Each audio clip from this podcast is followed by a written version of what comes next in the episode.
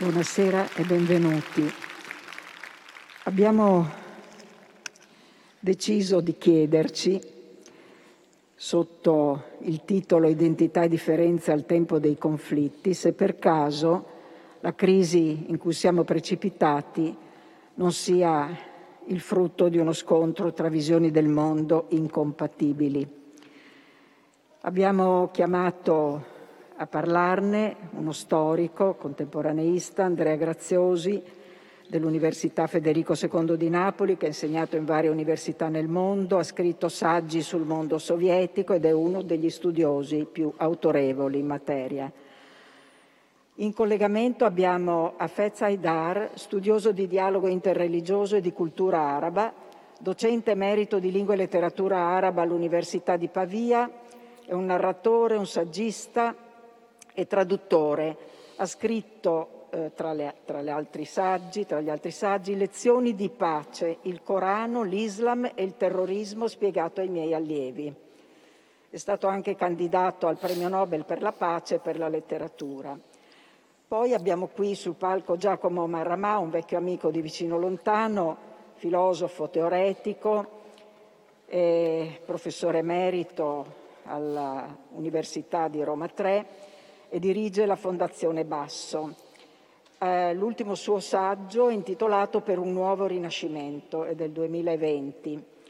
Poi abbiamo sempre in collegamento Giada Messetti, sinologa, ha lavorato a Pechino per molte testate italiane ed è autrice televisiva di Rai 3, Rai Radio 1 e, gli ultimi saggi che ha scritto eh, in argomento sono intitolati Nella testa del dragone e La Cina è già qui che è freschissimo di stampa. A coordinare questo dibattito è il presidente del comitato scientifico Nicola Gasbarro, che ormai tutti conoscete, antropologo, che ci aiuta sempre a costruire questi panel un po' complessi, devo dire eh, devo anche ringraziare eh, Copa Alleanza 3.0 che sostiene questo evento. Buon ascolto, grazie.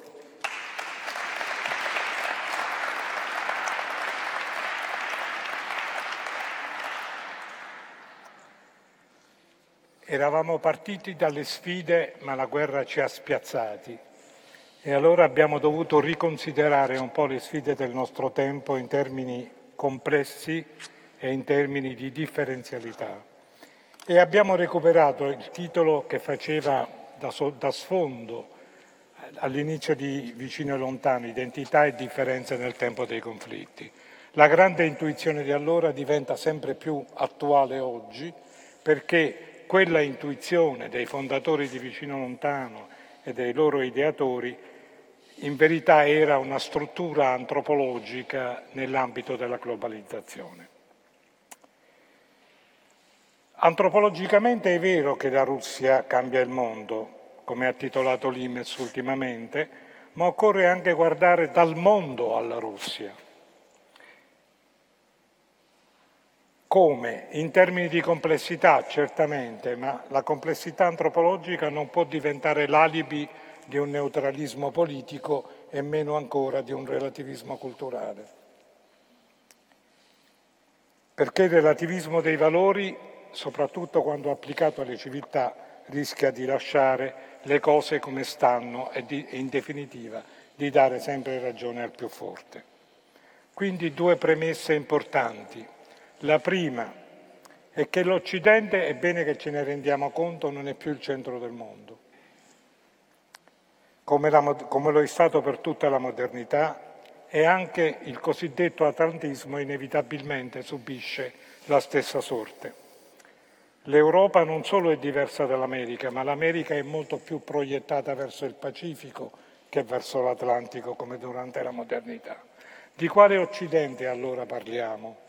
Era un interrogativo che Maramao si poneva già in passaggio ad Occidente, quindi siamo in tema che questo passaggio ad Occidente deve essere necessariamente critico o come scriveva Habermas post-nazionale e se volete favorire anche un nuovo immaginario antropologico. Perciò torniamo a riflettere su identità e differenze al termine dei conflitti. con un'inversione di rotta. Partiamo dai conflitti per ripensare l'identità e le differenze. La seconda promessa è il fallimento ormai evidente di quella che qualcuno ha chiamato il modello McDonald's, no? Non solo la tesi weberiana del nesso tra individualismo, capitalismo, democrazia, ma anche la sua versione post-globale, cioè interdipendenza economica che necessariamente è connessa alla pace, gli interessi portano a una diversa politica degli Stati, la distensione fra gli interessi dell'economia. Anche questo sta saltando e è già saltato da tempo. L'olismo globale rischia di infrangersi nelle versioni norm- locali del globale. Questo è il grande problema.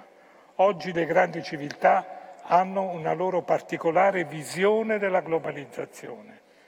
Noi potremmo chiamarla etico-civile, quella nostra, poi c'è quella religiosa, penso per esempio all'Islam, c'è quella economica, c'è quella confuciana e forse per questo anche la fine della storia non è mai arrivata.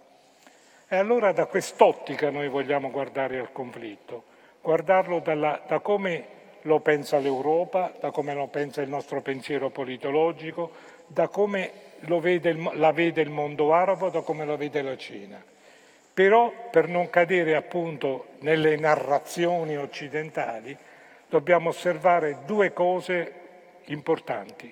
La prima è guardare ad altri tipi di narrazione che ci danno altre visioni del mondo ma soprattutto partire dai fatti, che sono incontrovertibili e so- si pongono come fondamento e come limiti delle narrazioni.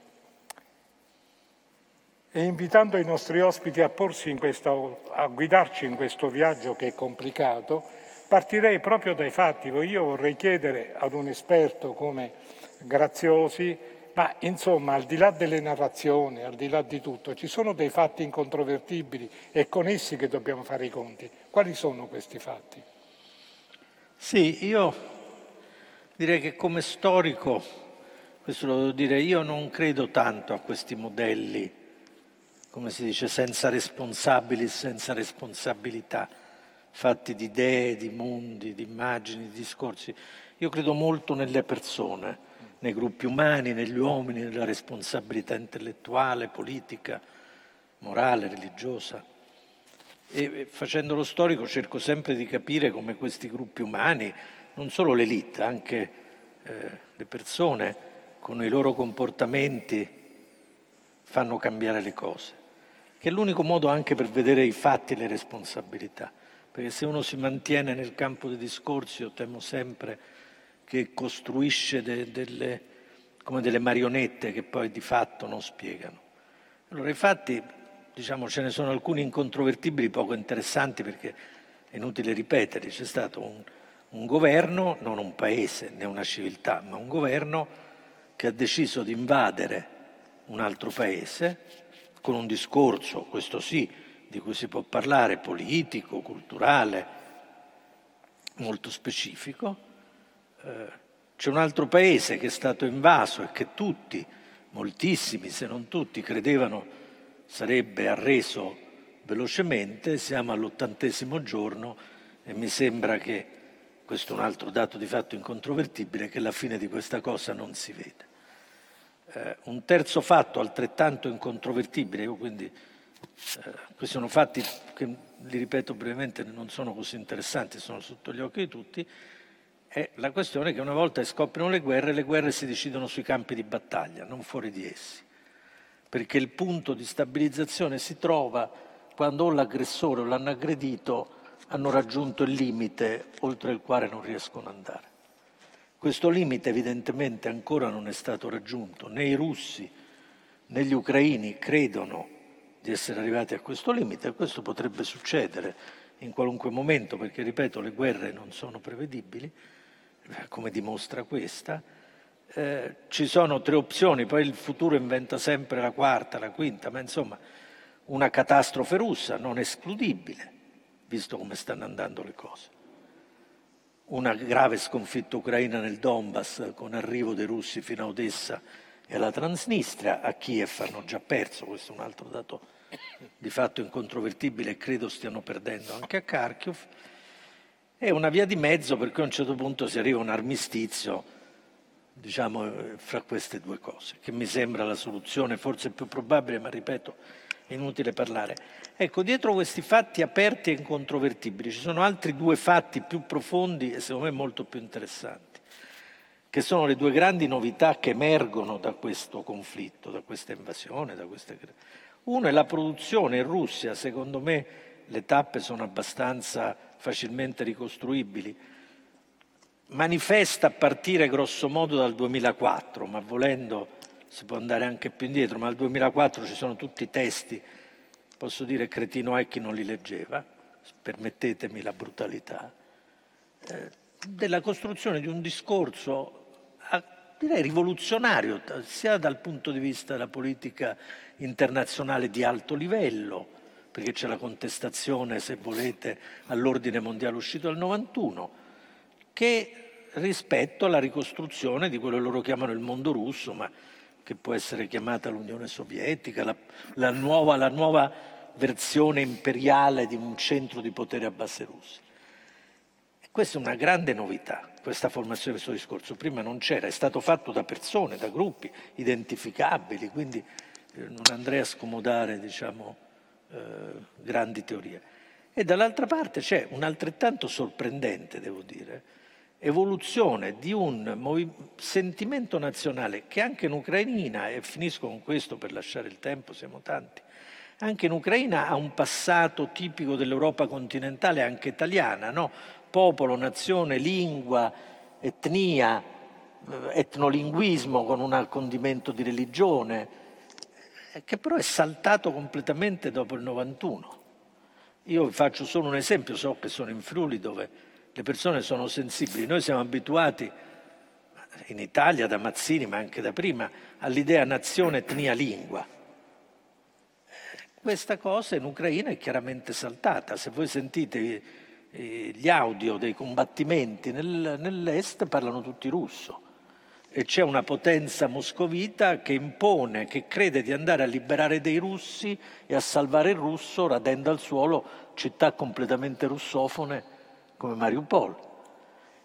E perché questo? Vi lancio solo questa cosa, perché evidentemente eh, chi ha studiato queste cose poi se ne è accorto, pure io all'inizio era difficile capire, se uno fa diventare il russo una lingua veicolare di uno spazio imperiale, gli toglie l'elemento identitario. Pensate a quello che è l'inglese oggi per noi. Quando io parlo inglese mica divento inglese. Se io ho insegnato in America tanti anni, ho vissuto parlando inglese tutti i giorni, ma non per quello ero inglese. In Unione Sovietica per 40 anni ho fatto carriera parlando russo, perché il russo era la lingua della tecnica, della cultura, della scienza, della musica. Ho parlato russo, ma non per questo. Mi sono russificato, diciamo, dal punto di vista linguistico. Pensate all'Irlanda, se volete. Mi rendo conto l'Irlanda parlano inglese, non credo si sentono inglese. Diciamo.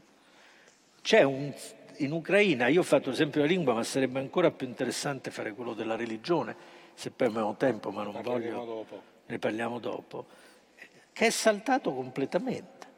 Per cui avete un paese che viene da una forma di nazionalismo, tutti dicono di destra, è stata molto di sinistra all'inizio del XX secolo, è diventata di destra per contestare Versailles, eh, quindi il revisionismo fascista e poi nazista, e poi ridiventata in un altro modo, che ha perso di fatto, anche elettoralmente, seguito in Ucraina, dove si è eletto qualche anno fa un presidente, come tutti sapete, di origine ebraica e russofono, dopo un primo ministro ebraico di origine ebraica e un altro, cioè un paese dove nella lingua, nella religione sembrano contare nella definizione Ecco, l'ultima cosa che aggiungo, guardate, questa cosa è una storia lunga. Se voi vi andate a leggere le costituzioni dei paesi post-sovietici, laddove per esempio i paesi baltici fanno costituzioni in cui la cittadinanza viene riconosciuta solo ai baltici etnici e poi viene messo un requisito linguistico per l'acquisizione della cittadinanza, in Ucraina si fa una legge per cui tutti hanno diritto alla cittadinanza indipendentemente dalla, dalla, dalla lingua, anche il 21% di russi etnici.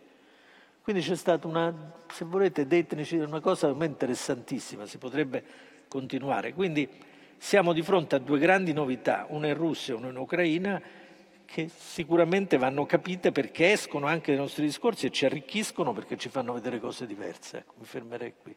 Grazie. Grazie. Come vedete siamo entrati già nella complessità lingua, popoli, culture, dinamiche di costruzioni nazionali, dinamiche di costruzione di racconti locali no? che eh, confliggono fra loro.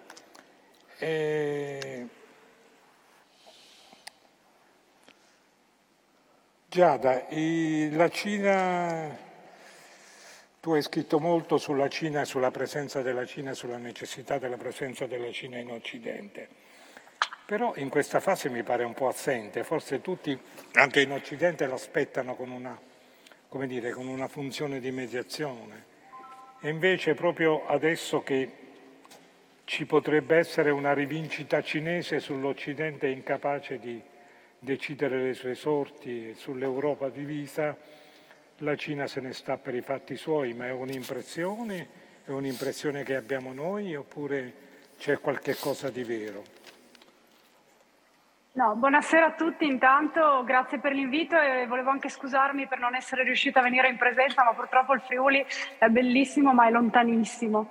Allora, la Cina no, non è un'impressione, la Cina in questo momento ha un po' deciso di fare quella che sta sulla cima della montagna, guarda le tigri, che eh, in qualche modo combattono tra di loro. C'è stata all'inizio una, una, speranza forse che la Cina potesse mediare, ma era una speranza che eh, derivava forse da, appunto, dal modo di pensare che abbiamo noi occidentali. La Cina sta facendo la Cina, cioè se eh, uno conosce eh, i meccanismi culturali, filosofici cinesi, in questo momento la Cina sta facendo esattamente quello che ci si può aspettare dalla Cina, ovvero tendenzialmente stare ferma eh, in un modo che non è stare fermo, cioè la Cina in questo momento deve tenere insieme tantissime cose che eh, per noi sembrano anche contraddittorie tra loro, ma ad esempio in Cina spesso le cose che per noi sono contraddittori, in Cina non lo sono, pensiamo solo al capitalismo di Stato, no? che per noi è un concetto abbastanza assurdo, ma in Cina invece è la normalità.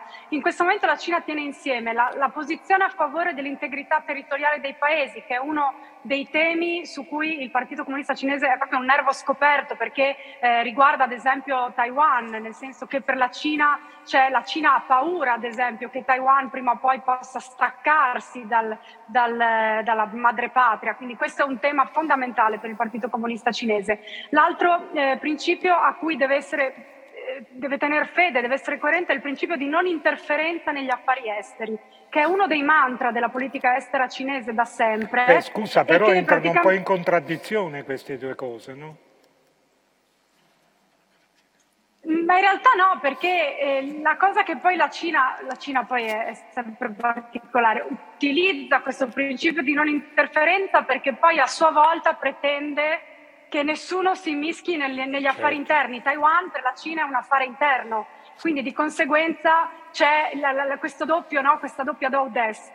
L'altra cosa importante è eh, che il 4 febbraio di quest'anno, eh, prima della cerimonia delle, delle Olimpiadi invernali, si sono incontrati Xi Jinping e Putin per la prima volta. Xi Jinping era praticamente il primo, il primo mh, mm, capo di Stato che incontrava dopo due anni di, di, di, lockdown per il Covid, di Cina chiusa per il Covid, ed è stata firmata una dichiarazione congiunta importantissima tra, tra Cina e Russia, dove è stato definito il concetto di amicizia illimitata tra i due paesi, che noi abbiamo subito letto come eh, sinonimo di alleanza. E invece anche qui non è così, nel senso che loro è un partner, part, una partnership strategica che non ha gli stessi obblighi di soccorso, tant'è che in questo momento la Cina ancora non sta andando in soccorso della Russia. E in quel documento però la cosa importantissima che è stata sancita, messa nero su bianco, forse per la prima volta in un documento pieno di propaganda di tutti i tipi, è il fatto che esiste ormai un mondo multipolare di fatto,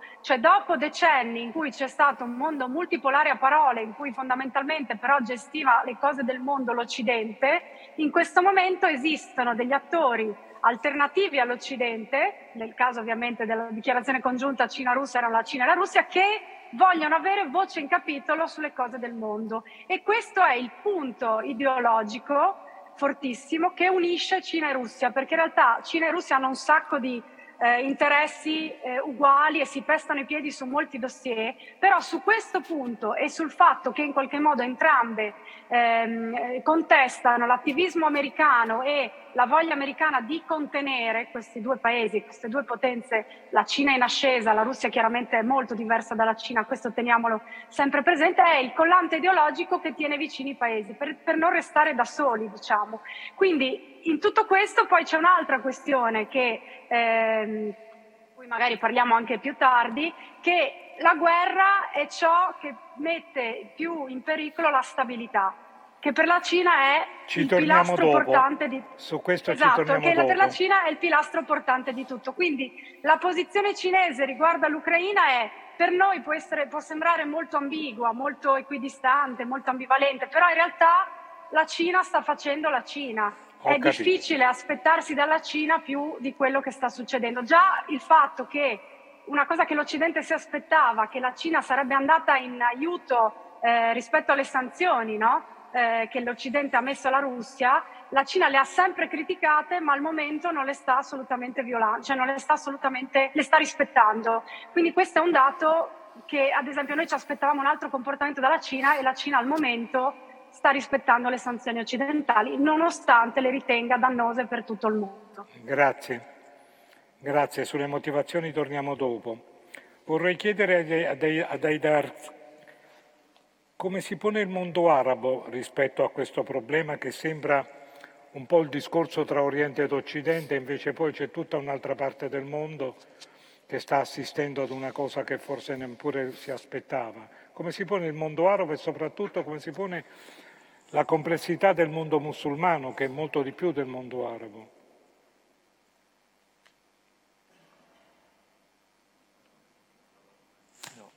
Non sentiamo?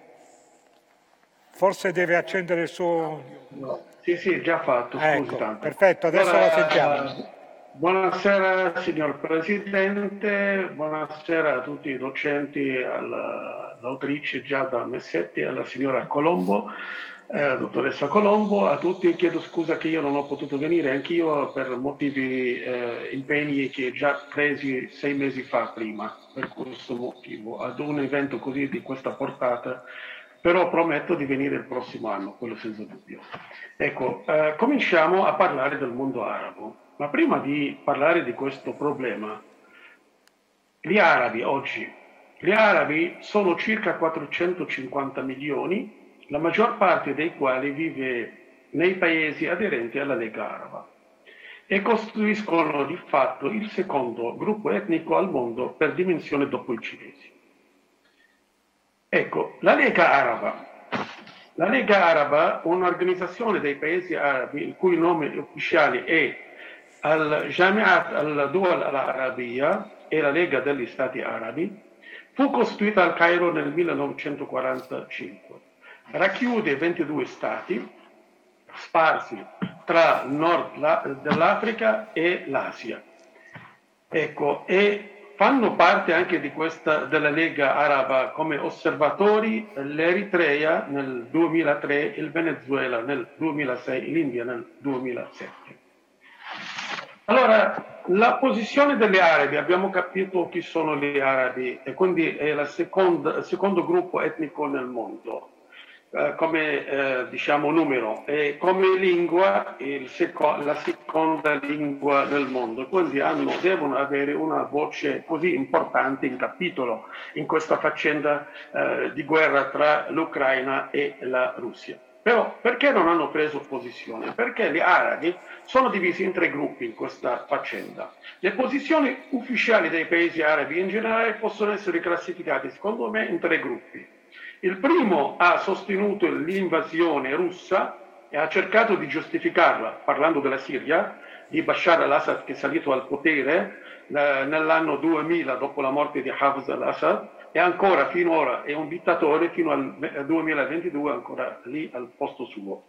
Il secondo, se il secondo eh, si può dire si è timidamente di questo gruppo schierato con la posizione dei paesi occidentali che condannano la guerra all'Ucraina, pur adottando un discorso mediatico equilibrato. Perché questo discorso hanno fatto? Perché hanno in comune interesse con Russia, la Russia. interessi economici, eh, eh culturali, industriali e anche eh, diciamo militari. Ecco, iniziati nell'anno 2016, se non eh, vorrei sbagliare, sì, nell'anno 2016. È stata la volta del patto di corporazioni militari fra Bahrain, siglato volevo dire, e Russia e fra Qatar e Russia. Questo è un dato storico. Quindi comincia la Russia ad entrare nel mondo arabo. Ricordiamo che i paesi ricchi del mondo arabo sono sei, quelli del Golfo, e non hanno preso posizione. Parlando del Golfo vuol dire Bahrain, Kuwait, Oman, Qatar, Arabia Saudita e Emirati Arabi Uniti. Sono mercati importanti per le esportazioni agricole dell'Unione Europea anche, e per l'America anche. L'economia ha fin qui trainato la cooperazione fra paesi del Golfo e Russia. Con Mosca, le capitali dei regni e degli Emirati del Golfo hanno eseguito una strategia chiara, accordi di cooperazione tecnico-industriale, nonché investimenti e partnership, partnership in settori chiave dell'economia post-oil. Torniamo ad un altro argomento per capire gli interessi fanno tutto in questo mondo allora, nel 2020, secondo i dati del Dipartimento dell'Agricoltura statunitense, più del 50% del grano o dei cereali dell'Ucraina era diretto alla regione MENA, Golfo compreso, Emirati Arabi, Oman, Qatar, eccetera. Secondo gli ultimi dati che abbiamo, nel, tra il 2020 e il 2021 l'Arabia Saudita ha importato circa il 13% dell'orso da parte dell'Ucraina e anche dalla Russia, seppur in contrazione rispetto al 2019-2020 che ha, il valore era arrivato a 28%.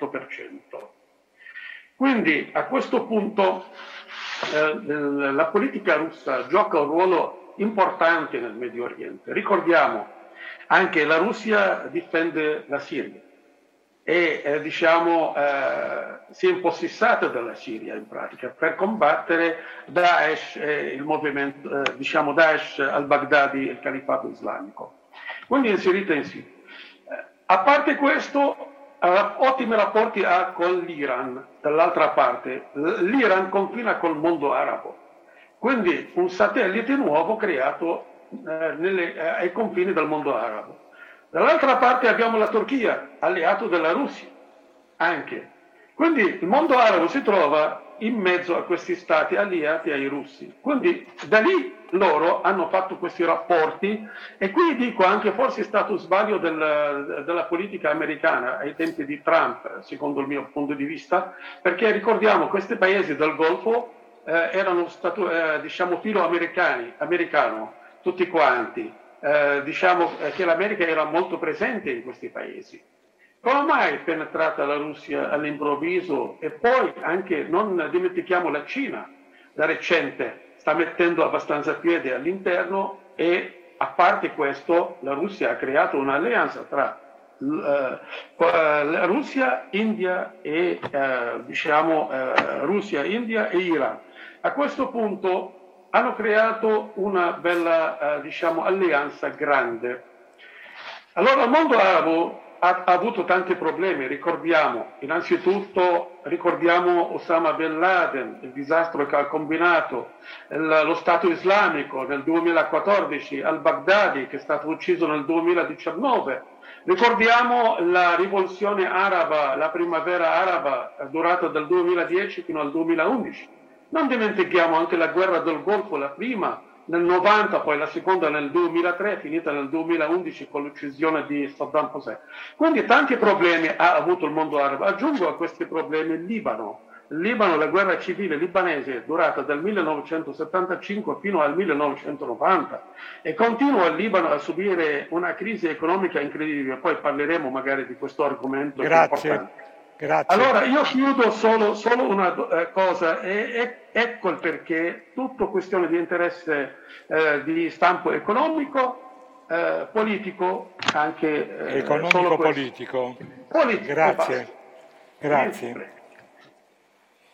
Giacomo, eh, credo che eh, anche guardando il dibattito che c'è in Italia in maniera molto provinciale se vuoi, ma credo che emerga che l'unità dell'Occidente sia diventata una retorica ricorrente.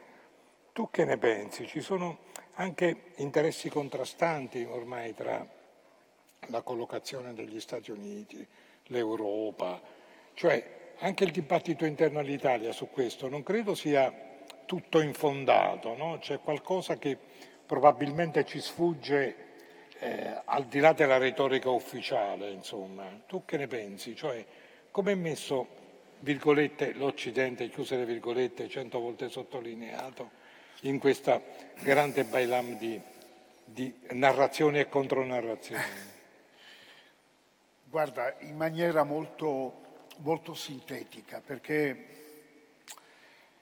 il discorso dobbiamo farlo tenendo conto secondo me di due registri. Premessa, si capisce solo una parte del problema. Se intendiamo quello che sta accadendo, Russia-Ucraina, dal punto di vista geopolitico. Si capisce soltanto una minima parte di quello che sta accadendo. La posta in gioco è molto più seria e rimanda a una situazione che potremmo chiamare la nuova mappa del mondo, che non è soltanto geopolitica. Torna un vecchio problema che era stato posto da un grande storico negli anni 50, Arnold Toynbee, no? che in una serie, di, una serie di trasmissioni radiofoniche alla BBC intitolate, intitolate uh, The World and the West, non, non l'Occidente e il mondo, ma il mondo e l'Occidente, aveva detto rendiamoci conto noi anglosassoni che L'Occidente è una piccola parte della popolazione del globo, una piccola parte. E probabilmente anche ai suoi albori l'Occidente non è mai riuscito ad avere una reale egemonia culturale sulla maggior parte della popolazione del pianeta. Lo diceva un anglosassone no? eh, prima di scrivere il famoso no? eh, eh, grande libro, quella grande opera appunto sulla storia no? che lui, che lui eh, appunto poi ci consegnerà negli anni successivi. E come definire la guerra? E qui dico i due registri, come definire la guerra che è esplosa nel cuore dell'Europa. E una, la posta in gioco, sì, certamente c'è il ritorno apparente del dualismo tra Stati Uniti e, e Russia al posto dell'Unione Sovietica, ma in realtà la posta in gioco è un'altra, è un attrito molto forte tra la Russia e l'Europa la Russia reagisce perché si sente espulsa dalla logica delle alleanze che si sono venute determinando in Europa. Questo è il punto fondamentale. Cioè la, andiamo un attimo alla, al nodo. In una intervista a Repubblica del 28 aprile scorso, un nostro uomo delle istituzioni no, moderato e sicuramente atlantista come Giuliano Amato, ricorda che quando era Presidente del Consiglio, nel giugno del 2000, riceve la visita di Putin che era allora neopresidente della federazione, della federazione russa. e lui ha il ricordo di una, un incontro straordinariamente edificante, cioè appunto Putin diceva eh, abbiamo interessi comuni, io mi sento parte dell'Europa, in un certo senso anche parte dell'Occidente, eccetera, no? e, e, quindi, e quindi e il problema che si poneva Amato in questa intervista e detto da lui ha un significato anche politico molto forte, e che quanto è accaduto segnala il, cito, un fallimento europeo e dell'intero Occidente. Fallimento europeo e dell'intero Occidente. È, una, è un'affermazione molto, molto, molto forte, molto forte e, e aggiungeva, sintetizzo, dal punto di vista dell'Unione Europea abbiamo giustamente incluso paesi che appartenevano all'Est Europa, al patto di Varsavia addirittura, e che però erano paesi chiave della storia d'Europa. L'abbiamo giustamente inclusi. La Polonia, la Lettonia. La Lettonia è importante, una battuta, è stato scritto il gattopardo in Lettonia. Eh? Ci sono tutta una serie di dati che vanno in qualche modo scoperti. No? E la Russia stessa, in qualche modo, in fasi cruciali della propria storia, si è sentita parte d'Europa. All'epoca di Pietro il Grande, eh beh, Pietro il Grande sposta la capitale da Mosca a San Pietroburgo, e in qualche modo ritiene in questo modo di eh, sancire la, la, il, rapporto, il, rapporto, con l'Europa. No? E guardate bene, con questo non sto dicendo assolutamente che la situazione con Putin è la stessa, esattamente il contrario.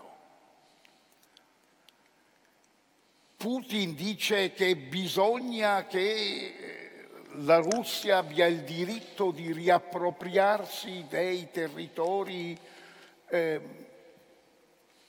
che sono essenzialmente a maggioranza russofoni.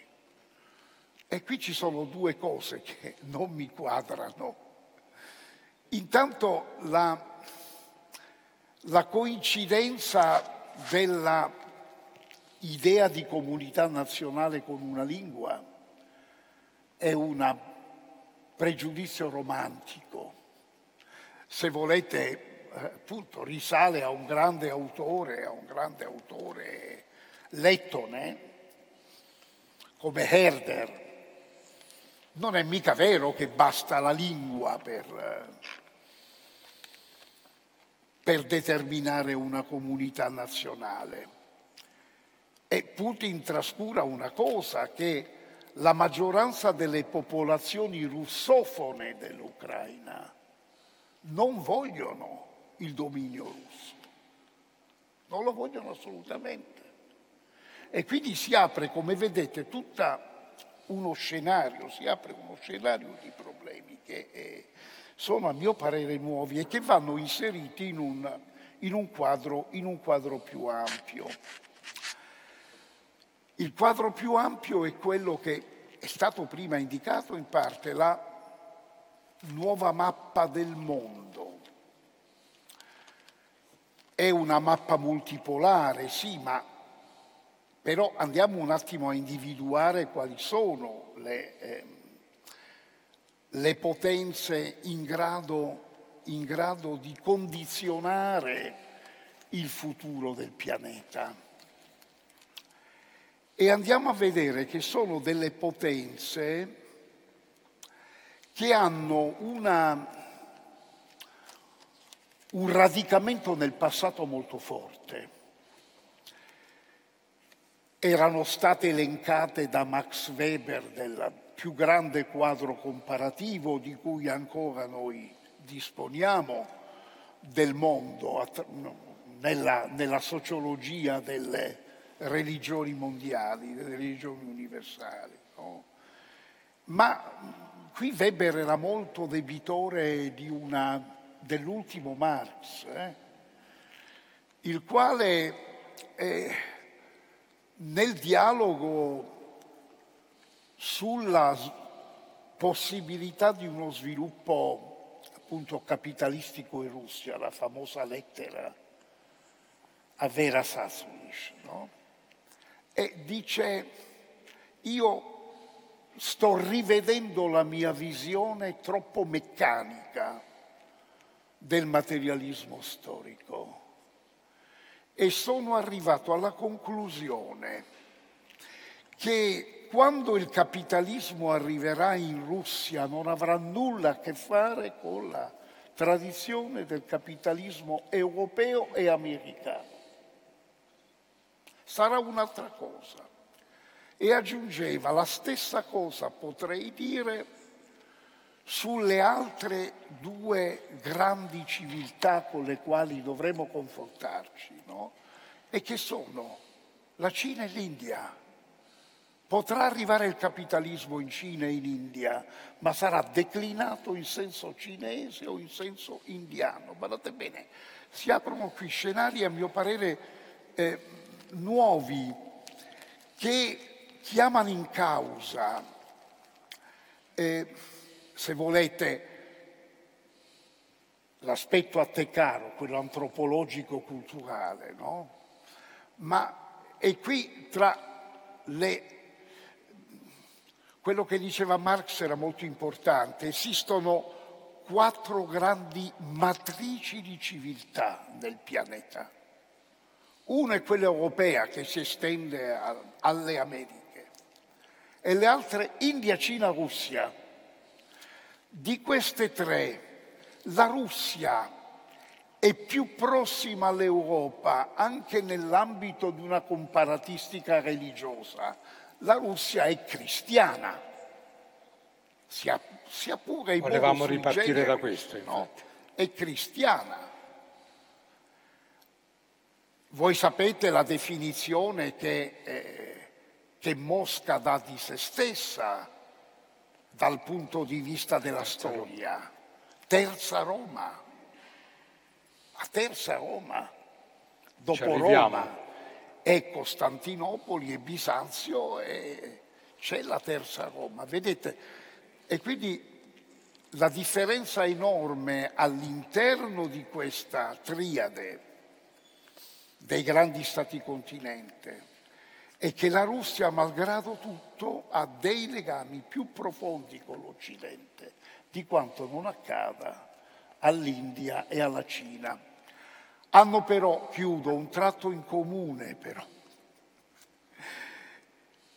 che vale moltissimo dal punto di vista della etica collettiva, etica comunitaria, vale moltissimo dal punto di vista, se volete, proprio anche della conflittualità che si può determinare, e cioè sono tutte e tre delle civiltà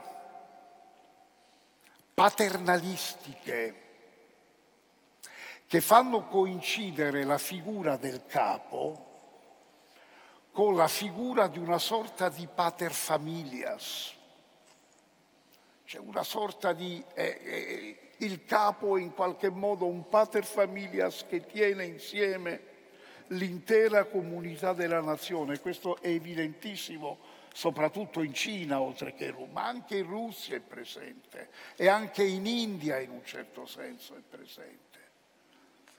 È, una, è un elemento fondamentale perché gli stati continente, questi tre stati continente, volenti o nolenti, sono, sono quelli che, con i quali l'Europa e l'Occidente deve riuscire a negoziare per delineare il futuro, il futuro del pianeta. Grazie.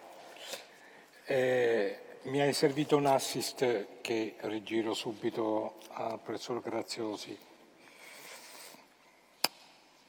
La teoria che si sente sempre ripetere è che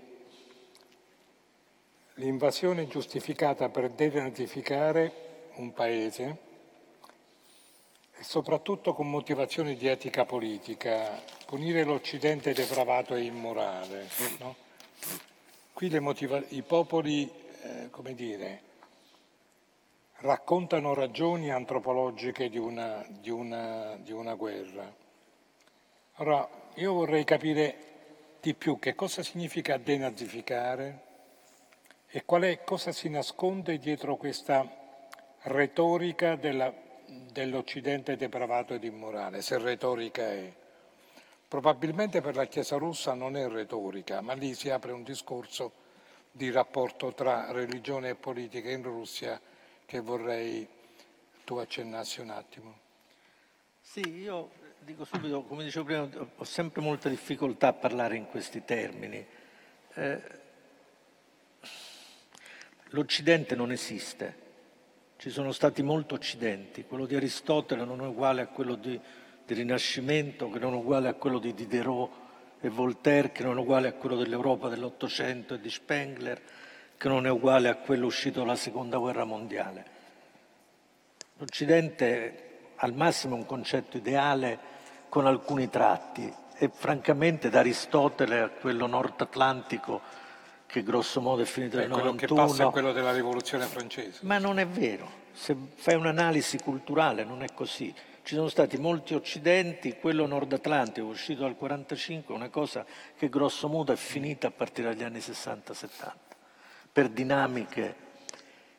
La Russia è un paese in crisi come l'Occidente, che, che la Russia abbia un, io scherzando, sono cose tragiche, penso sempre a questo sforzo disperato di Putin di rifare il mondo russo, con 150 milioni di abitanti, una crisi demografica, un prodotto interno lordo che credo sia la metà di quello italiano, che senza risorse, senza materie prime da vendere sarebbe un paese di miserabili, se posso dirlo. È un, make America, un make Russia great again fatto senza speranze quindi ancora più pericoloso. Quindi anche la Russia che concetto è? Un paese che non sa fare i conti, così come non sappiamo fare noi i conti su quello che siamo diventati a partire dagli anni 60, lui non sa fare i conti con quello che la Russia è diventata dopo il fallimento dell'Unione Sovietica.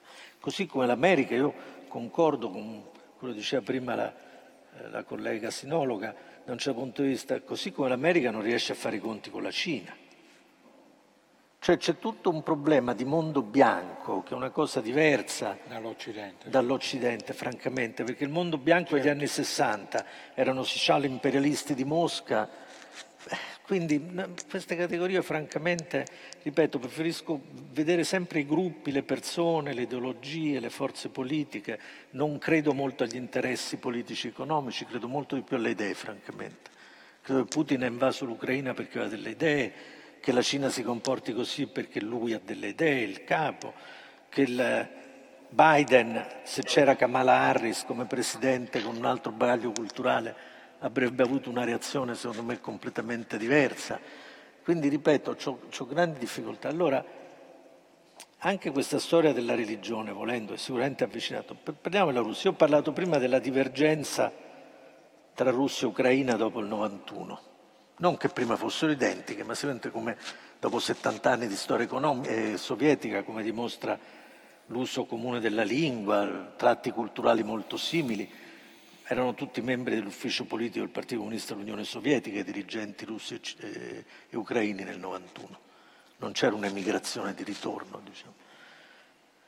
Uno potrebbe, io credo che una cosa molto interessante appunto è ragionare per divergenze, per esempio uno potrebbe ragionare sulla divergenza che si è verificata dagli anni 60 e 70, secondo me si può far datare dalla riforma delle leggi di immigrazione degli Stati Uniti e dalla crisi demografica dell'Europa, da quando gli Stati Uniti non hanno più preso una immigrazione europea, sono diventati progressivamente un paese fatto di camalate. Asiatici.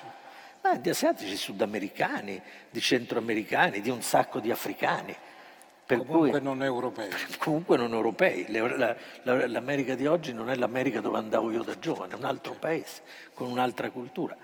Lui ha parlato, Giacomo, mi permetto il tuo, siamo vecchi amici, ma eh, questa cosa è la Russia e l'Europa. Eh, sì, anche qui divergenza. È vero Pietro il Grande l'ha avvicinata, è vero mi chiamo Andrea perché mia madre mi ha chiamato Andriei come il principe Andrea, Andrea di Guerra e Pace, ma questo era all'inizio del XX secolo. Io mi chiedo se qui nel pubblico c'è qualcuno che mangia cose russe, si veste con vestiti russi, sente musica russa contemporanea o legge autori russi contemporanei in qualunque campo. Al 99% la risposta è no.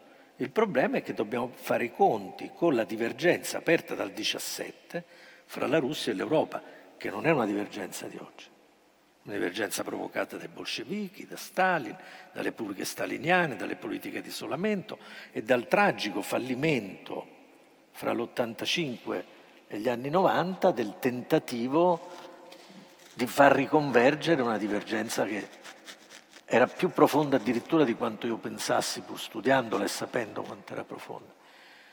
Eh, io non mi stupisco, allora, se, se, voi andate a vedere, perché poi parliamo anche di religione brevemente, ma perché è molto legato, eh, il primo segno che stava nascendo questa nuova ideologia aggressiva, questa idea di rifare Russia great again contro viene esattamente da una lettura del crollo dell'Unione Sovietica degli anni 90 che dice l'Unione Sovietica è crollata per una banda di ingenui idioti guidati da Gorbaciov, criminali di fatto, senza saperlo, quindi cretini oltre che criminali, questo è quello che c'è scritto, che hanno provocato la più grande catastrofe geopolitica del XX secolo, che ha aperto le porte al tentativo occidentale di umiliare la Russia, come diceva Girinoschi appena morto, il popolo più sputato addosso, mi permetto, della storia, cosa non vera.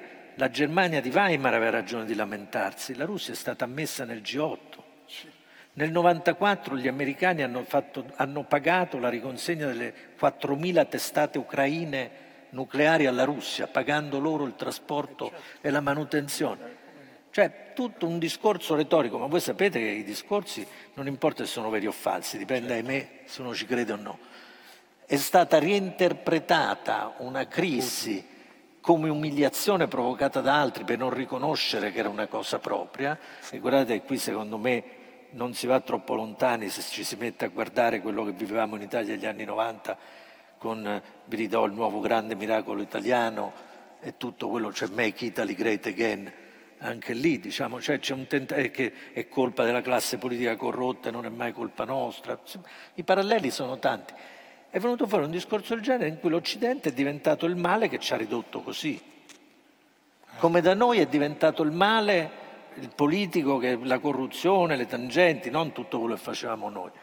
Ecco, il discorso della Chiesa ha centrato molto. Io credo che volgarizzandolo in maniera terribile, perché Solzhenitsyn era una persona di grandissima statura morale e intellettuale, ma i testi di Solzhenitsyn tra il discorso che io consiglio a tutti di leggere, il discorso che fa Harvard nel 78, appena rientrato, appena espulso, no? viene chiamato, arrivato negli Stati Uniti, espulso dall'Unione Sovietica, fa questo discorso in cui invece di parlare male dell'Unione Sovietica parla male dell'Occidente corrotto, come Giovanni Paolo II per certi versi.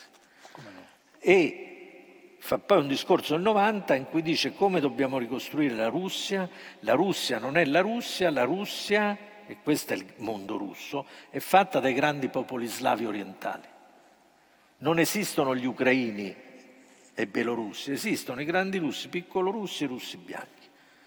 E la base per rifare questo, allora Solzhenitsyn mai avrebbe approvato questo perché la moralità il moralismo, anzi di Solzhenitsyn, sono fortissimi, chiunque ha letto i suoi romanzi lo sa. Ma dietro c'è questo. Poi c'è una chiesa ortodossa che ovviamente ha comprato queste cose, se ho un minuto, ma insomma vale la pena di ricordare no? alcune cose nella vai, storia. Vai. È una chiesa ortodossa completamente rifatta da Stalin a sua immagine e somiglianza, in cui i vescovi per 60 anni sono stati scelti dal KGB. Questo uno non è che può passarci sopra. Lo dico perché è una cosa storicamente accertata, eh, i preti ortodossi, la gerarchia ortodossa è stato il gruppo più perseguitato dalle repressioni staliniane degli anni 30. Secondo le classificazioni delle Nazioni Unite sarebbe lecito parlare di genocidio di un gruppo religioso, l'85% della gerarchia è stato ammazzato.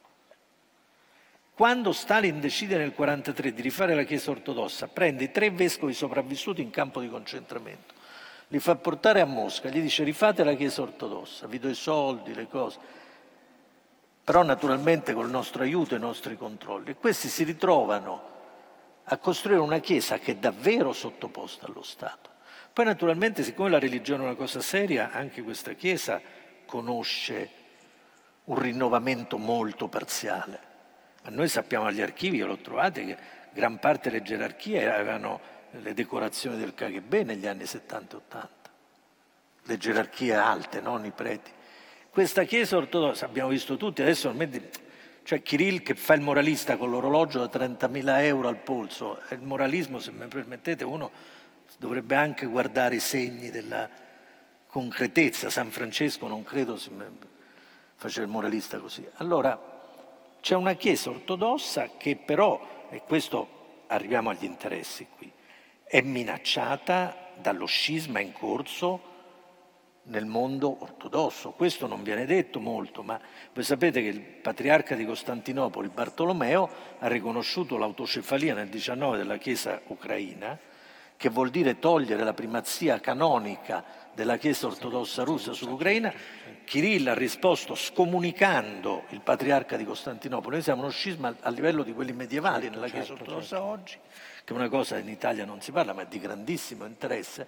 La Chiesa ortodossa ma non solo, Perché anche quella greca. dipendeva da Costantinopoli. esatto, quella greca si sono unite, quindi c'è una spaccatura terribile. Kirill è corso da Putin dicendo noi stiamo perdendo l'Ucraina, non solo la perdi te perché quelli vogliono l'Europa. Finisco qui con la... arrivo all'ultima parte tua. Noi la stiamo perdendo religiosamente, tu la perdi politicamente, l'hai già persa culturalmente. Quindi secondo me l'invasione viene fatta poi e c'è quell'aspetto di, se volete, ambizione di rifare un mondo, ambizioni senza basi, per cui sono impantanati, poi magari sfonderanno, ma apparentemente sono, sicuramente hanno preso due sconfitte enormi a Kiev e pare anche a Kharkiv, poi magari invece sfondano il Donbass, ripeto, le guerre non si sa come finiscono. Però di fronte a questo eh, c'è una, come dire, una, eh, un, un tentativo disperato di ricostruire una grandezza su cui non ci sono le basi e la denazificazione, eh, tre parole perché è interessantissimo. Te lo stavo chiedendo. No, il termine chiaramente viene, è come la storia della Nato, viene fatto per venderla in Occidente. Sicuramente un concetto che ha precedenti russi fortissimi e sovietici, c'è la decosacchizzazione nel 1918-19 fatta dai bolscevichi e prevedeva la fucilazione di tutti i maschi dai 15 ai 60 anni come si fa generalmente in questi casi, l'hanno fatto pure i serbi, diciamo, lo facevano anche gli antichi romani, credo, cioè ammazzare i maschi che servono nell'esercito. C'è la deculachizzazione, in cui, sapete, i culachi vengono divisi in tre categorie, la prima vengono fucilati i maschi e deportate la famiglia, la seconda vengono deportate le famiglie, la terza pure, all'inizio in zone più vicine, poi come gli altri. Cioè l'idea è quella di eliminare un, un'elite di un gruppo per poter poi cambiare la cultura di un gruppo.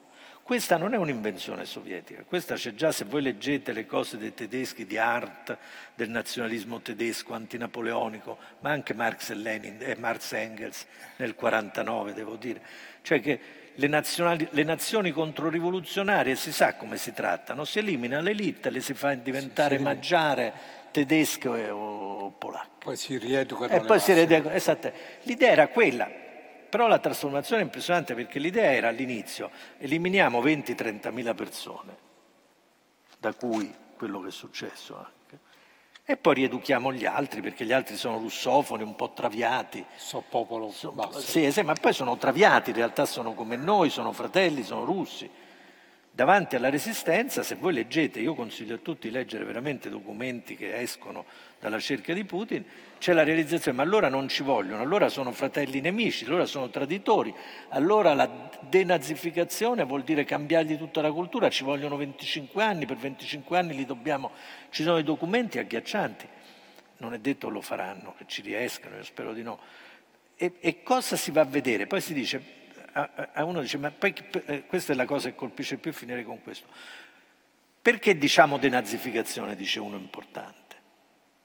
Perché in realtà, questa è una vecchia teoria, il nazismo è il figlio del capitalismo, l'Occidente è il padre del capitalismo, quindi in realtà la cultura occidentale europea produce continuamente nazismo. Non c'è bisogno di Hitler o delle camicie brune per avere il nazismo. Ogni produzione della cultura europea è nazismo. Quindi se voi andate a vedere, la denazificazione è la deeuropeizzazione di un pezzo di ucrainofoni e russofoni, ormai autocefali ucraini o uniati o, quello, o atei, come nel Donbass, perché là in genere erano atei, che hanno scelto di, che non gli piace il mondo ordinato degli ortodossi, dei generali, e di Putin, ma gli piace un mondo più povero e disordinato dove si può andare in Europa anche a fare le disprezzate badanti che sono invece tanto apprezzate. Diciamo.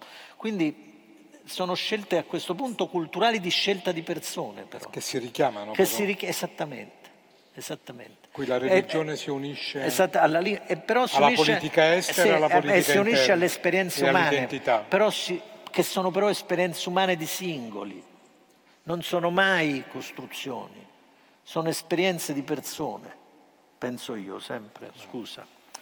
Grazie professor Graziosi di questa lezione di identità e differenze in termini comparativi che ci apre l'orizzonte proprio di, una, dire, di un etnocentrismo critico all'interno dell'Europa. E su questo volevo allargare il discorso con, con Giada eh, perché eh, insomma qui nasce il problema del rapporto Europa-Cina e del rapporto soprattutto di come si pone il concetto di armonia confuciana, cioè stiamo assistendo, banalizzo così, che ogni grande civiltà, ogni grande Stato e impero, come le chiama Maramao, pensa alla globalizzazione a suo modo. E, eh, l'armonia confuciana è proprio un elemento di equilibrio. Allora volevo sentire come questo concetto di armonia confuciana confligge con l'Europa, se e come confligge con l'Europa io credo di sì, e come si pone la Cina rispetto all'Europa eh, identificata adesso dal discorso del professor Graziosi. Sì, mi, mi riallaccio proprio al discorso del professore perché a proposito di persone eh, la persona che in questo momento in Cina è importante, decide, si chiama Xi Jinping e Xi Jinping ha fatto un recupero del confucianesimo fortissimo proprio in chiave identitaria della nuova Cina di Xi Jinping. E a proposito di paesi che vogliono in qualche modo ricostruire la grandezza di un passato glorioso, la Cina è nella fase del Make China Great Again, però a differenza della Russia la Cina ha i mezzi per sostenere questa questa, questa, diciamo, questa, questo slancio verso il futuro, nel senso che proprio uno dei mantra, uno degli slogan di Xi Jinping, che è quello del sogno cinese, ha come obiettivo eh, la rinascita della nazione entro il 2049, che prevede eh, una Cina che torna al centro del mondo, come è stata per tantissimi secoli, perché la Cina è stata una potenza mondiale per tantissimi secoli e poi a sua volta è stata umiliata e qui torna di assonanze con eh, la narrazione anche russa, è stata umiliata durante il secolo delle umiliazioni che eh, c'è stato nel, nel 1800 in cui è stata invasa dall'Occidente, dal Giappone e ha vissuto un periodo di trauma e di crisi e adesso sta recuperando ed è, sta arrivando diciamo il suo momento. Eh, perché questo avvenga eh, serve la stabilità, che era il concetto che avevo già ehm, citato prima. E la stabilità è uno dei concetti cardini del confucianesimo, perché il confucianesimo ha come mantra assoluto l'ordine interno ed esterno, che è la condizione fondamentale per il buon governo, l'armonia e quindi la stabilità. La globalizzazione per la Cina è stata vista come un, appunto un, un modo alternativo di in qualche modo avere un'influenza geopolitica nel mondo in maniera eh, non militare, ma in qualche modo di influenza economica e di conseguenza influenza geopolitica.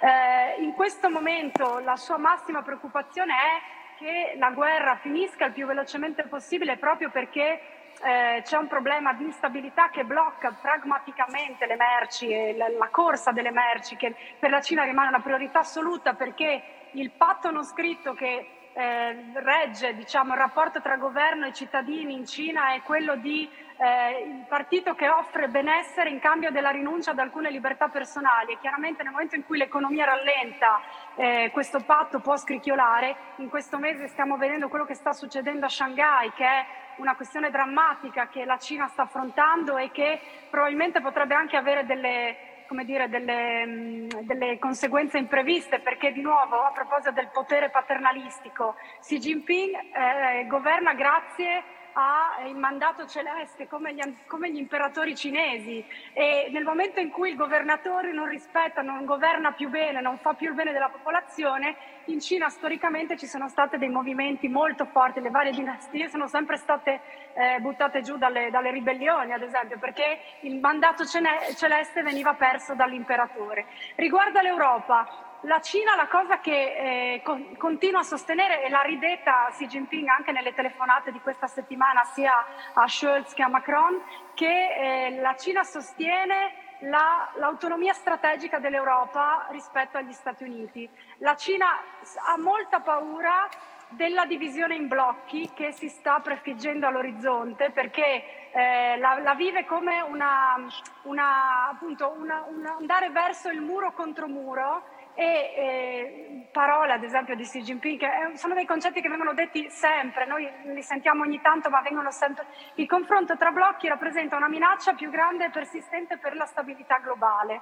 Di nuovo, torna alla stabilità. E cosa sta facendo la Cina mentre c'è la guerra in Ucraina?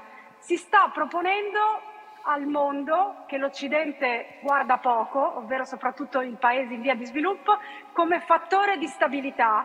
In quest'ultimo mese e mezzo il ministro degli affari esteri cinese e anche Xi Jinping a livello diplomatico sono stati attivissimi, sono stati in Africa, sono stati in Afghanistan, sono stati in Pakistan, sono stati in India, a, eh, per due motivi. Uno, per far vedere all'Occidente che la loro posizione terza non è assolutamente una posizione isolata, perché di nuovo sulle sanzioni, come dicevamo prima, eh, l'Occidente sono un miliardo di persone, le sanzioni sono state votate eh, da, fondamentalmente da di, cioè da, dai paesi che rappresentano un miliardo di persone, ci sono gli altri miliardi di persone che non hanno votato le sanzioni eh, contro la Russia. E in secondo luogo proprio a dire noi non vi preoccupate che noi ci siamo, nel momento in cui adesso ci sarà la presa di coscienza sempre più forte che la guerra in Ucraina in paesi come per esempio quelli africani provocherà delle carestie vere e proprie, la Cina è già andata a rassicurare e a presentarsi come fattore di stabilità e ha anche lanciato questa, eh, sicur- questa iniziativa globale per la sicurezza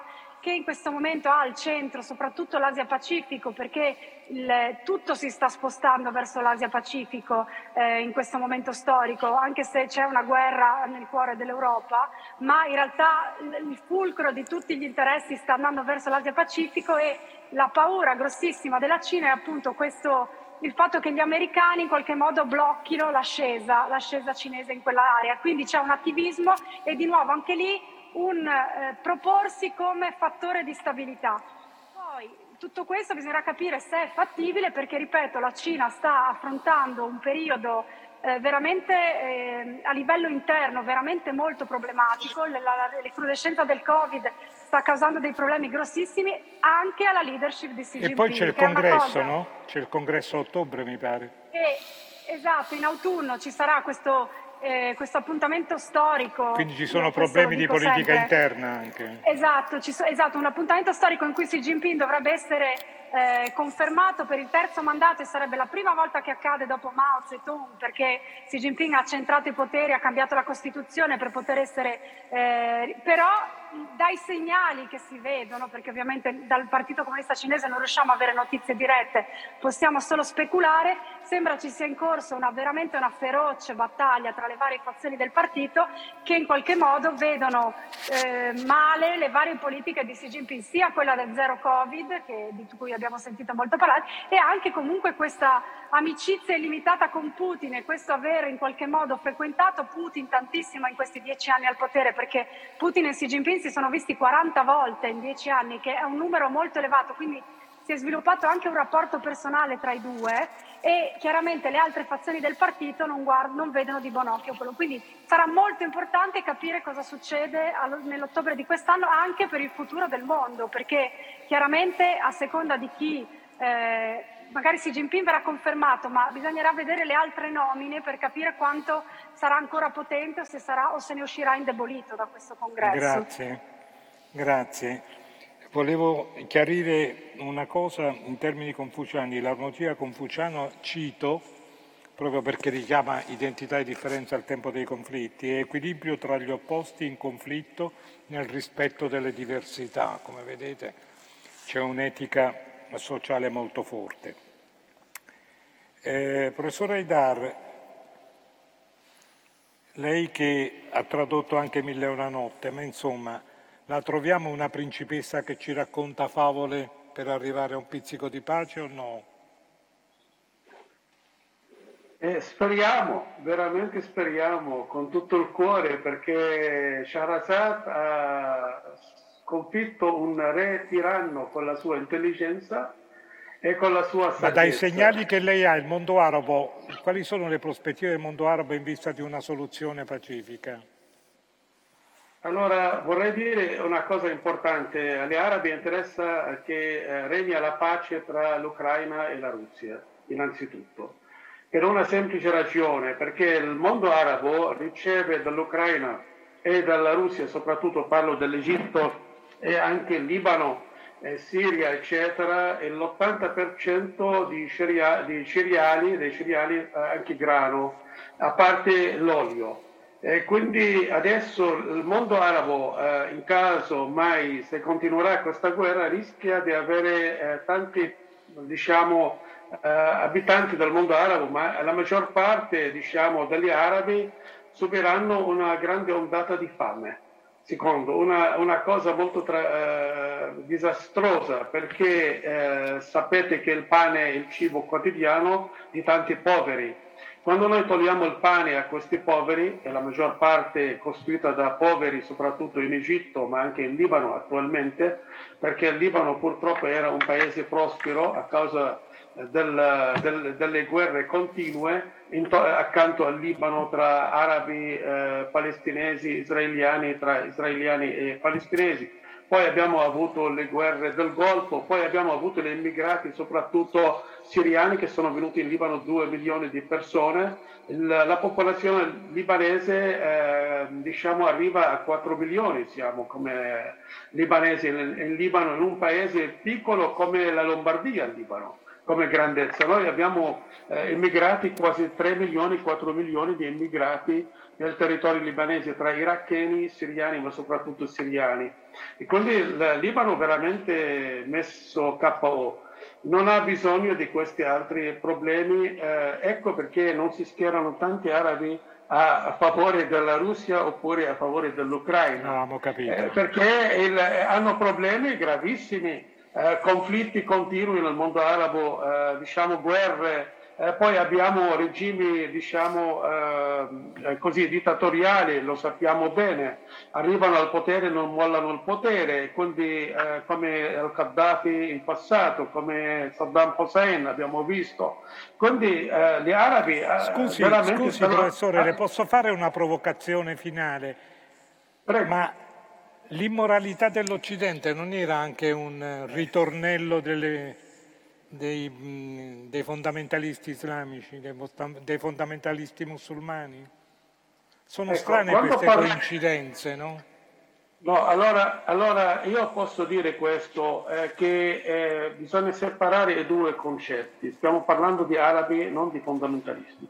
Quando parliamo di certo, fondamentalisti certo. vuol dire parliamo di un piccolo gruppo che è arrivato al potere con le armi, armi arrivate anche dall'estero, possiamo dire questo chiaramente, che hanno eh, distrutto il mondo. Io ho combattuto anche in tutta la mia opera, si può dire, e continuo a combatterli, perché noi non abbiamo bisogno di, né di fanatismo né di razzismo, nemmeno anche di terrorismo io sono contro queste cose.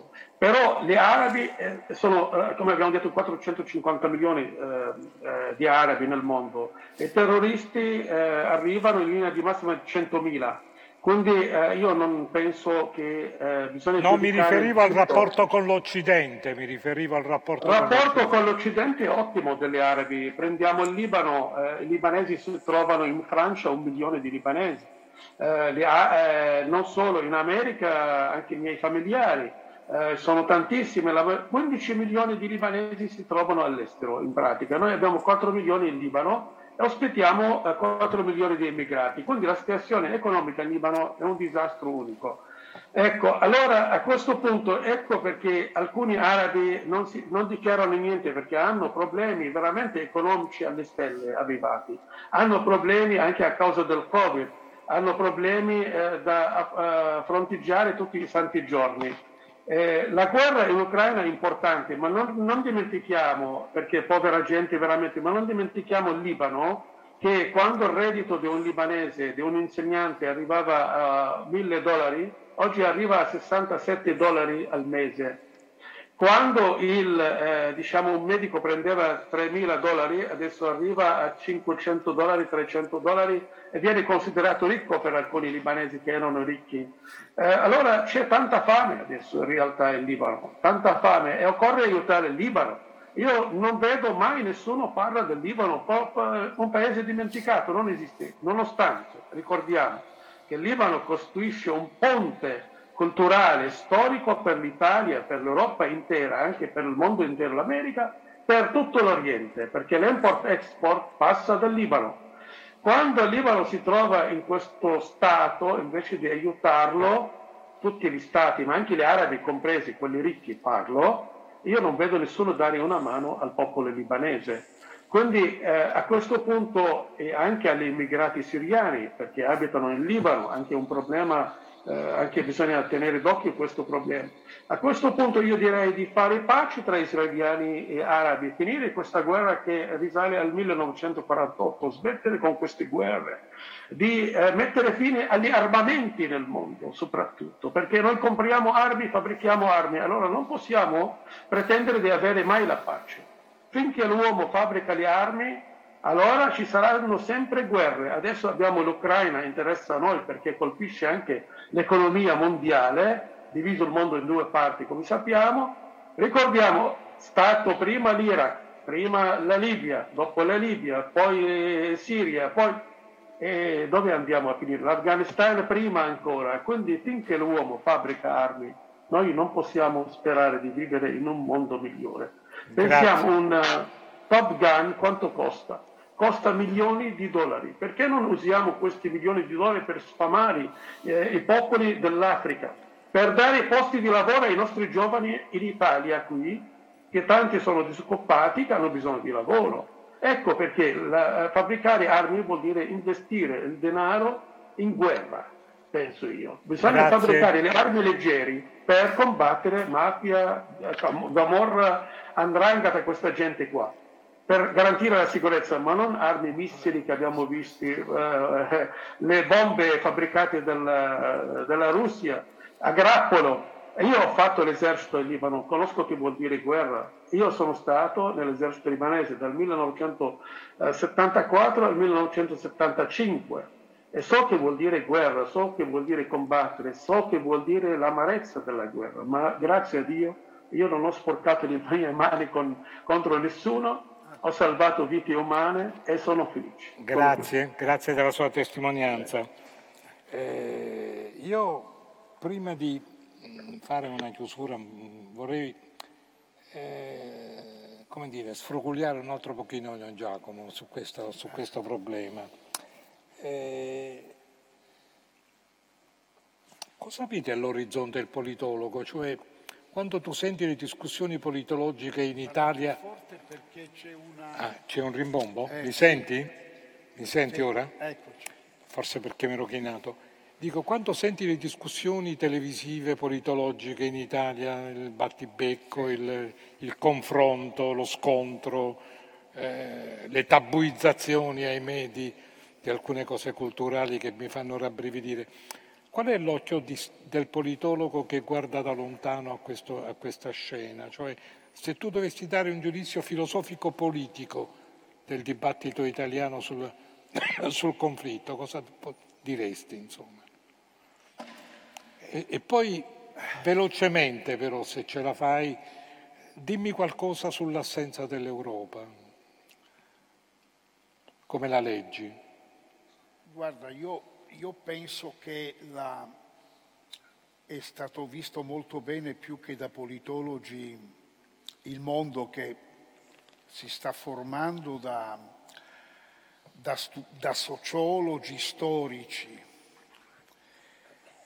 soprattutto quelli comparatisti, no? i comparatisti hanno capito alcune cose. Quindi la, se dovessi dire qual è il, il dunvirato che in qualche modo può governare il mondo dei prossimi anni, non è certamente con buona pace di Putin Stati Uniti-Russia, ma è Stati Uniti-Cina, e la Cina è il il paese che in qualche modo può fare da contraltare al potere americano, anche all'economia americana. Da questo punto di vista la, la,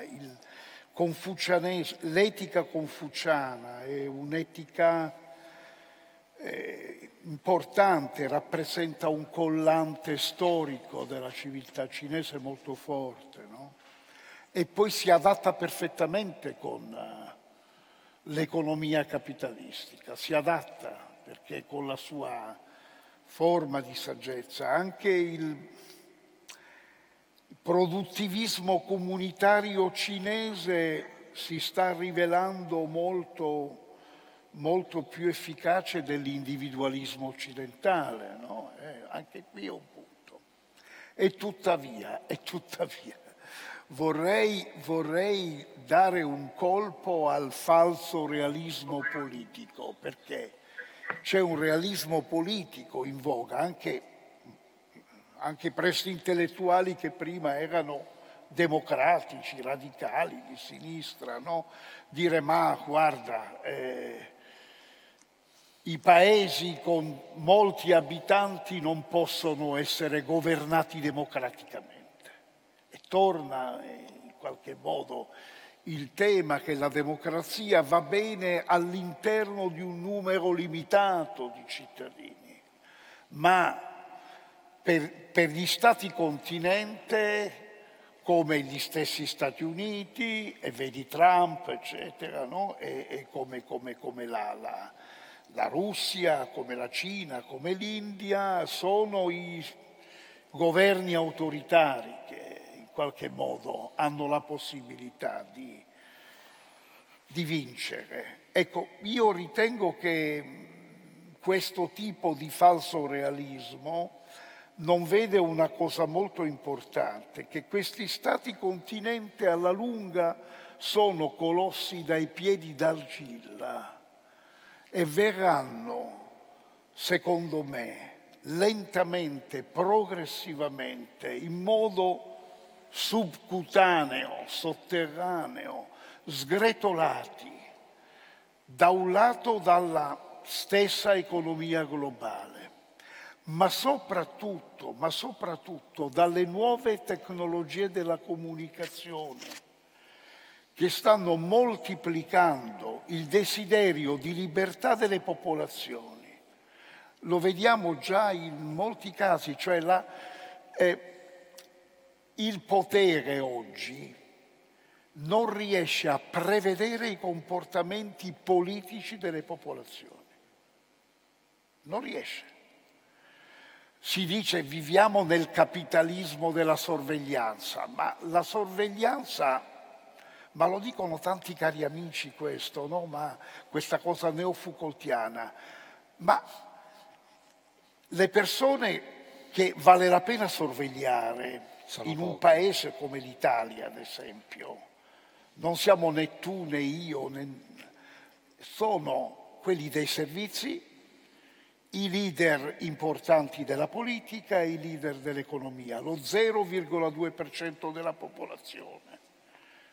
Per il resto la sorveglianza serve a determinare le propensioni al consumo Insumo, di ciascuno certo. di noi e quindi a fare crescere naturalmente le multinazionali che si avvalgono. No, non è un della... concetto politico ma economico. Appunto, esattamente ma paradossalmente questo tipo di capitalismo, poiché un capitalismo globale della comunicazione, no?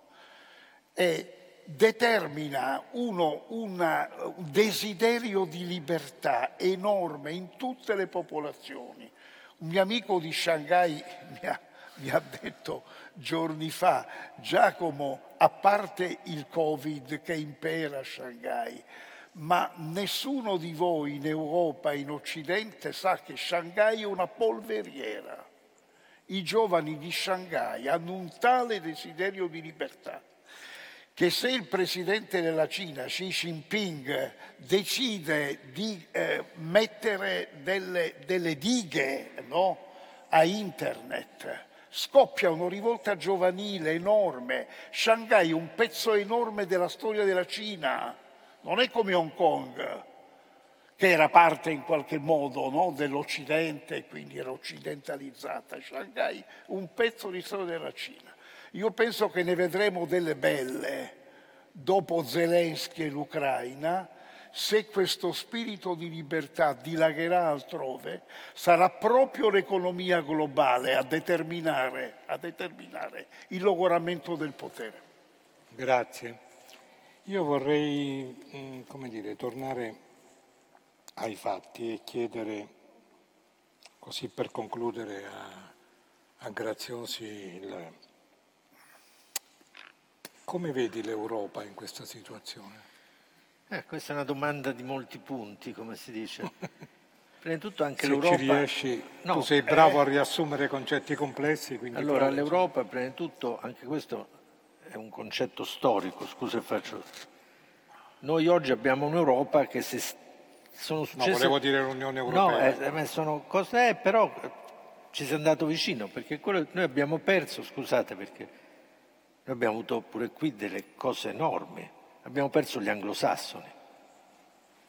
L'Europa non ha più gli anglosassoni per la prima volta L'Europa non ha più i russi, i russi hanno scelto di fare un mondo russo e di dire che non sono europei, rinnovando dopo la parentesi degli anni 90, che a me pure aveva fatto tante speranze, una scelta isolazionista. Hai detto prima che condannano quegli anni. Eh, certo. Quindi tu hai oggi un'Europa che per la prima volta ha una identificazione tra confine politico e confine, diciamo, geografico quasi, che è un'Europa, lo dico con mi dispiace, ma sicuramente continentalizzata. Cioè tu per la prima volta hai un'Europa che non ha più il Regno Unito, c'è una frontiera, io non credo alla pace, lo dico subito, noi andiamo verso una situazione probabilmente, io spero di sbagliare, ma armistiziale, perché nessun trattato di pace potrà riconoscere l'annessione di territori conquistati dopo un'aggressione. Quindi è un'Europa continentalizzata, senza inglesi, con un problema di allontanamento normale dagli Stati Uniti e per di più con un confine armistiziale non stabilito, con una cicatrice brutta a est. Diciamo, questa è la situazione, secondo me, poi uno può sbagliare, diciamo, però a occhio non mi sembra irrealistica. Questa Europa sta provando dal 91, questa è una cosa che tutti noi dovremmo ricordare, lo stesso anno in cui sono nate la Russia e l'Ucraina moderne sta provando dal 91 a diventare uno Stato. Ci ha fatto un tentativo di diventare uno Stato col trattato di Maastricht, col, noi siamo cittadini europei anche nei passaporti. Eh, uno Stato, badate bene, che è una confederazione etnica. Perché contrariamente a altri posti del mondo dove non funziona, negli Stati europei grosso modo l'identificazione etnia, lingua, un po' ha tenuto nel corso del XX secolo. Quindi noi stiamo disegnando uno Stato europeo dal 91 che è una confederazione etnica che adesso ha dei confini per la prima volta e che non riesce a, gesti- a costruire uno spazio politico comune. Io devo dire, sono rimasto molto colpito, molto impressionato dalla forza della costruzione giuridica economica dell'Unione Europea, che io sottovalutavo, come retto al Covid, come retto... È venuto fuori che la struttura giuridico-economica dell'Unione Europea è molto forte. L'Europa non ha in questo momento un discorso politico, non ha un'opinione pubblica europea. Bruxelles è completamente i funzionari che io conosco, persone per bene, ma non sono controllati da nessuna opinione pubblica europea. Ha una lingua comune, forse adesso l'inglese sono andati via gli inglesi, paradossalmente possiamo avere una lingua comune, ma non è detto, completamente non etnica, per cui tutti cantano anche al loro festival in inglese, pur e non ha alcun discorso legittimante come nuovo Stato. Io questo vorrei sottolinearne l'importanza, perché prima ho parlato di Russia e Ucraina, la Russia dopo il 91 si è costruito un discorso di legittimazione che è la vittoria della grande Russia. L'Ucraina si è costruito un discorso di legittimazione, ci hanno fatto la carestia omicida e genocida, siamo vittime, noi siamo delle vittime, non vogliamo essere più vittimizzati. Ma qual è il discorso legittimante di questa Europa continentalizzata e priva di anglosassoni? La sconfitta? È possibile mettere la sconfitta al centro? Di... Perché noi nella seconda guerra mondiale siamo tutti sconfitti, italiani, tedeschi, francesi, olandesi, polacchi, tedeschi, tedeschi non ne parliamo nemmeno, tutti. Possibile costruire un discorso legittimante basato sulla sconfitta? Quando hanno provato a costruirlo sulla vecchia grande cultura europea, tentativo Costituzione Europea 2005, l'illuminismo, il cristianesimo è stato bocciato dagli europei medesimi.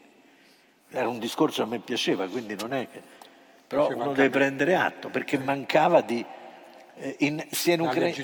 Perché sia in Ucraina che in Russia l'Olodomor e la vittoria del 45 sono cose profonde.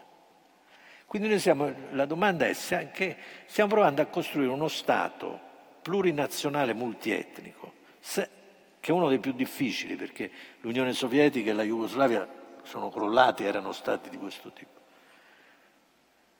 Con una lingua comune che forse si abbozza, che non è però la lingua di nessuno, appunto, che è l'inglese. Ma questo in India ha funzionato, potrebbe funzionare. Senza un discorso legittimante che non si vede e senza un'opinione pubblica e quindi senza politica. Allora Ecco, ma allora sei pessimista? No, perché la struttura economica e giuridica è molto forte, quindi forse questo ci permette di comprare del tempo, visto che adesso i confini sono chiari. Guardate che anche l'andata via della Turchia, di fatto, ricorderemo che la Turchia veniva messa dentro l'Europa fino anni, fino a vent'anni fa, non c'è più manco la Turchia. Una ridefinizione dei confini, la possibilità di una lingua, una ridefinizione di un'identità che deve trovare però la politica. Ecco, la mia risposta è questa, l'Europa esiste, c'è un futuro se trova una politica, un discorso legittimante e capisce chi è, perché se no non sarà sicuramente uno di quei centri di cui parla giustamente Giacomo, che sono oggi solo la, di fatto esistenti, la Cina e gli Stati Uniti, ma che in potenza potrebbero essere l'India che ha problemi simili, certo, che ha problemi simili, e l'Europa, certo. in potenza. Quindi è, è, è, magari un altro che uno si potrebbe immaginare, che non dico il mondo arabo, mi pare molto in questo momento, eh, come, dire, come diceva giustamente il collega, molto problematico. Quindi c'è una grande sfida politica ideale, non di interessi, in Europa, e allora beh, chi trova il modo di rispondergli. Io faccio per finire, ci tengo perché sennò pure dice non parla solo male di Europa eh, faccio presente, che l'Italia ha, ha, costruito una repubblica fondata sulla resistenza nel 1945. Nel 1994 questo discorso legittimante è stato messo gravemente in crisi. È inutile che credo di dire delle cose banali. Non ne abbiamo trovato un altro. Non credo sia molto facile. A me quello piaceva, però che sia andato in crisi nel 1994, credo, diciamo con la seconda, tra virgolette, repubblica L'Italia è in crisi anche perché non riesce a capire cos'è e come si giustifica e che cos'è. Io credo che quindi anche l'Italia nel piccolo abbia lo stesso problema che ha l'Europa continentalizzata. Però ecco, volendo finire con un aspetto positivo, noi abbiamo per la prima volta un'Europa che sa dove finisce, che sa chi non c'è dentro, non c'è la Turchia, non c'è la Russia, non ci sono gli inglesi. Non è poco. Che sa che gli Stati Uniti sono un alleato diverso da sé ormai. Abbiamo stabilito l'eredità di differenze. Esatto. Adesso dobbiamo costruire la legittimazione. Esatto, bravo. Quindi la mia risposta è questa. Non è facile, però qualche volta qualcuno ci riesce. Quindi. Grazie, grazie.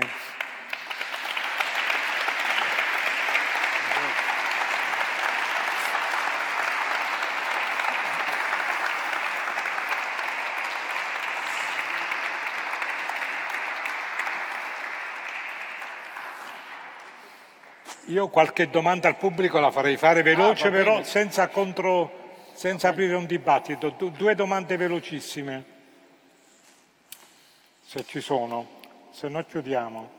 Mi rendo conto che è tardi, quindi forse siete stanchi, ma sicuramente interessati. Vogliono tutti andare a casa. Sperando. Bene, allora grazie di essere intervenuti, ringrazio tutti i nostri ospiti, li ringraziamo della loro competenza e lucidità e a voi e a tutti noi costruire un principio di legittimazione di un'Europa che dobbiamo costruire. Grazie a tutti, buonasera.